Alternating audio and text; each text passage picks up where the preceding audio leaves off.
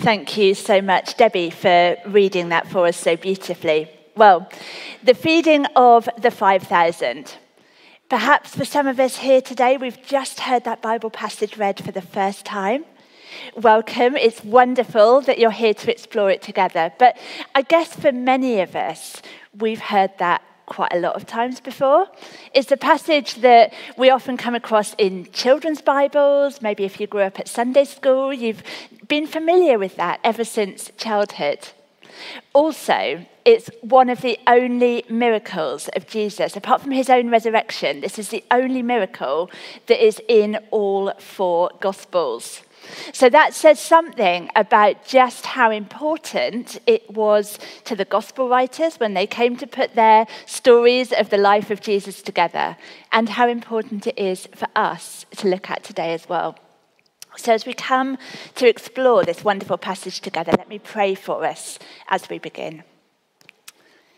Heavenly Father, we praise and thank you for your generosity to those 5,000 people on the shore of Lake Galilee and for your amazing generosity and grace to us too.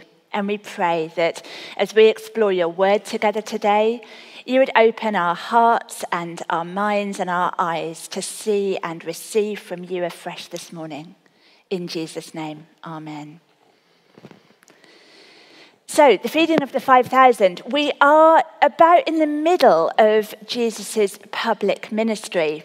Up to this point, he's been going around doing various miracles, lots of healings of people who were sick, and even raising a dead girl back to life. And in the verses immediately before our passage that Debbie just read, Jesus has commissioned his disciples to share in this ministry. He's sent them out to preach the word and to heal the sick in his name. And at the beginning of our passage, we see the disciples returning from this mission. They're reporting back to Jesus on everything that has happened. Jesus takes them off with him to somewhere quiet near Bethsaida. It's a chance for them to regather, to rest, to reflect on their experiences of sharing in Jesus' ministry. But the people have other ideas. The crowds don't want to leave Jesus alone, and they follow him and his disciples to that quiet place of retreat and rest. I don't know about you, but I think I might have been a bit grumpy about this. I mean, does Jesus have no boundaries? Does he not realize the disciples are probably exhausted and need a bit of downtime? But the generous heart of Jesus has no limits. He welcomes the people, continues to preach to them, and continues to heal those who are unwell. But then there's a problem. It's getting late. They're a long way from anywhere, and there is no food or shelter for the crowd.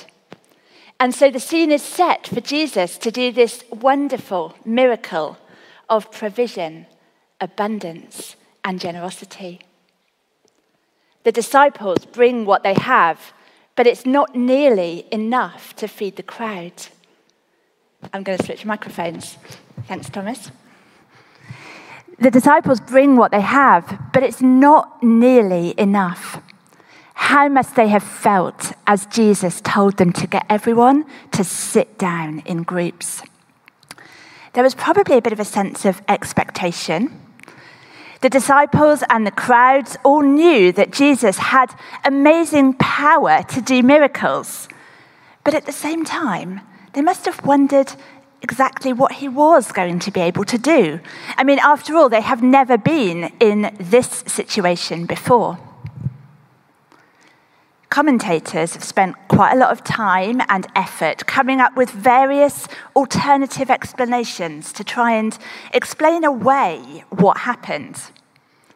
Some suggest that the real miracle took place in people's hearts. So when they saw the disciples sacrificially contributing the small amount of food that they had brought with them, it kind of prompted everyone else to bring out the packed lunches that had been in their rucksacks all along, but they'd kept them hidden up to that point.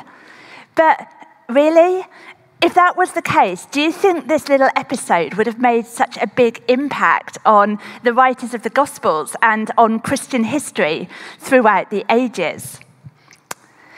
It was, I believe, a genuinely supernatural miracle of multiplication. Jesus takes the five loaves and two fish, looks up to heaven, gives thanks, and breaks them and gives them to the disciples to hand out to the crowd. And the pieces of food keep coming and coming and coming. Twelve basketfuls left over at the end, more than the 5,000 people could manage to eat. We see Jesus' miraculous power and sovereignty over the material world. This is the work of the God who created the universe, the God who made matter, who can continue to remake it, to multiply it at will by his mighty power. Praise God. Let's just pause for a moment and reflect on the generosity of God that we see here. Jesus is generous to his disciples in allowing them to share in his ministry. He is generous to the crowds when they arrive, and he takes that time to minister to them rather than just telling them to go away. But most of all, he is generous in providing for their needs in this wonderful and amazing miracle. It's an over and above generosity, not just providing enough food, but more than enough, a lot more, an abundance of blessing and generosity. And this generosity of God resonates for me with themes that we see elsewhere in the Bible. And I'm just going to unpack two of those ways. The first is this the ultimate generosity we see when Jesus lays down his life for us on the cross, pouring out his life, his love, his blood shed so that we might live with him and in him. At the Last Supper, Jesus took bread, gave thanks, and broke it, and gave it to his disciples, saying, This is my body given for you. Do this in remembrance of me. I wonder if their minds went back to this miracle, this feeding of the 5,000, as they saw Jesus repeat the same actions taking the bread, giving thanks, breaking it and giving it to them. When we celebrate Holy Communion, as we will do later in this service, we recall those same actions. Patrick will take bread, give thanks to God, break it, and we will give it to all of us. The body of Christ, broken for you, broken for me. The generosity of God shown on the cross. The second Bible theme, which resonates with the generosity of God, is the feast of God that we read about in the Bible, that wonderful banquet that He will welcome all His people to when He ushers in His kingdom. In Isaiah 25, verse 6, we read, On this mountain the Lord Almighty will prepare a feast of rich food for all peoples, a banquet of aged wine the best of meats and the finest of wines. In Luke 14, 15, we read, Blessed is the one who will eat at the feast in the kingdom of God. This is a God of abundance who throws a feast, a banquet, a big party for all his people.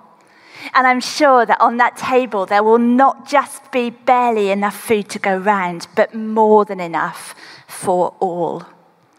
It's an image of generosity, of abundant giving. Our God overflows with generosity, with love, with grace. So, what does all of this mean for us? Well, as I said right at the start, Jesus commissions his disciples to share in his ministry, and he extends the same invitation to us also as we've been going through this series together over the past weeks, our overarching title has been Invitation, We've explored Jesus' invitation to gather, invitation to follow, invitation to baptism, invitation to healing. And today, in the last installment of the series, Jesus extends to us an invitation to share. But an invitation to share what and how. Let's consider two ways in which we might respond. First, Jesus invites us to share in his mission and ministry, to join in with the work of the kingdom, to get stuck in. Just imagine for a moment that you were one of the disciples with Jesus that day as this amazing miracle took place. You're just back from being sent out on mission to preach and heal in Jesus' name. You're reporting back and hearing stories from others. And let's be honest, you're looking forward to a well deserved rest and putting your feet up for a bit too. But Jesus invites you to share in what he's doing here and now. You give them something to eat as the hungry crowd press in. You know you don't have the resources to do this on your own, but Jesus gives you a manageable task get them all to sit down in groups of 50. Okay, yeah, can do that. And then Jesus starts to pass you baskets with food to take around the crowd. And you go around handing out the pieces of bread and fish, and it keeps on coming and coming and coming. How do you feel? In awe? Humbled? What a privilege to be a part of what God is doing. So, where is Jesus asking you to share in his mission and ministry in this world. Maybe God is laying something on your heart that you know you don't have the resources to do in your own strength. But is God perhaps asking you to take a step of faith, to trust Him? To pick up the basket of food and start handing it out, trusting that in God's abundance and generosity, he will supply what you need. It might be something that really objectively is quite small, but it feels like a massive, big step for you. Maybe speaking to a friend about your Christian faith, inviting someone along to Alpha, or offering to serve in a particular ministry. Perhaps for a few of you, there's something a bit bigger that God is laying on your heart that really feels like a big step of faith. And if that's you, don't let that go. Do pray about it before you make any massive decisions and talk to someone you trust. But listen to how God might be asking you to share in his mission and ministry. Remember the generosity of God? The disciples picked up 12 basketfuls of leftovers after this miracle. What would it look like for God to overabundantly provide for you as you step out in faith? Will you dare to pray for Him to do so? Jesus invites us to share in His mission and ministry, but I believe there's also a second aspect to this invitation to share. The disciples didn't only share in Jesus' ministry, they also shared what they had. In their case, that was five loaves and two fish. So, as we've been considering God's generosity to us, I'd like us to reflect on this question Do we see whatever we have, and that might be a lot in material terms, or it might be really quite a little, but do we see it as a gift from God? Maybe we say grace before meals, giving thanks to God for the food on our tables. Maybe we pray prayers of thanksgiving for the important people in our lives, our family and our friends. But what about the money in our bank account, our car, our home, our time, and so on and so on? Do we see these things as gifts from God? And do we stop to say thank you? One of the words that gets used a lot in church is discipleship. It basically means becoming more like Jesus. And I hope that's a journey we all want to go on if we're seeking to follow Jesus as a Christian. So, as we consider our own response to God's generosity, I wonder what it would look like for each of us to grow more into the likeness of God in this way, to become increasingly generous ourselves with our own possessions, our time, our money, our hospitality. It's quite hard, isn't it? Because we naturally feel that these things are ours and we cling on to control, but everything that we have is a gift from God, and we only have it because of God's generosity to us. Perhaps some of us feel like we've got nothing to give, nothing to offer. Maybe we feel that we're limited, just getting by financially ourselves and couldn't possibly give anything away. Or maybe we're limited by age, illness, or some other reason. Perhaps we say or think, I have nothing to give.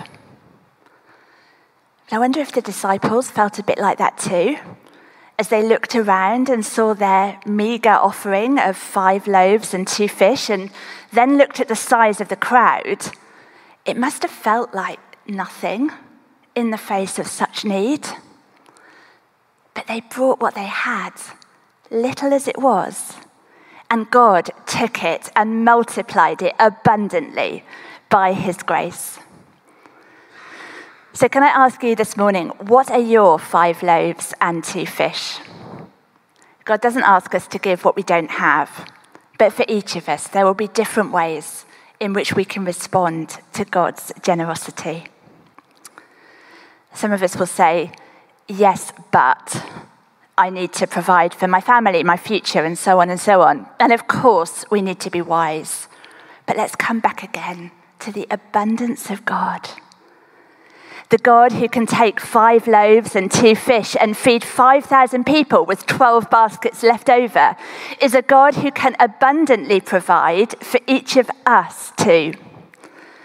Paul writes to the Corinthians Whoever sows sparingly will also reap sparingly, and whoever sows generously will also reap generously and God is able to bless you abundantly, so that in all things, at all times, having all that you need, you will abound in every good work.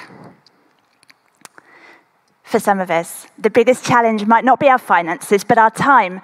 I am too busy to give my time to God to share in his mission and ministry. And I'll hold my hands up to feeling a bit like this from time to time myself. The demands of life crowd in, and it can be all too easy to lose sight of what is important in the demands of the urgent.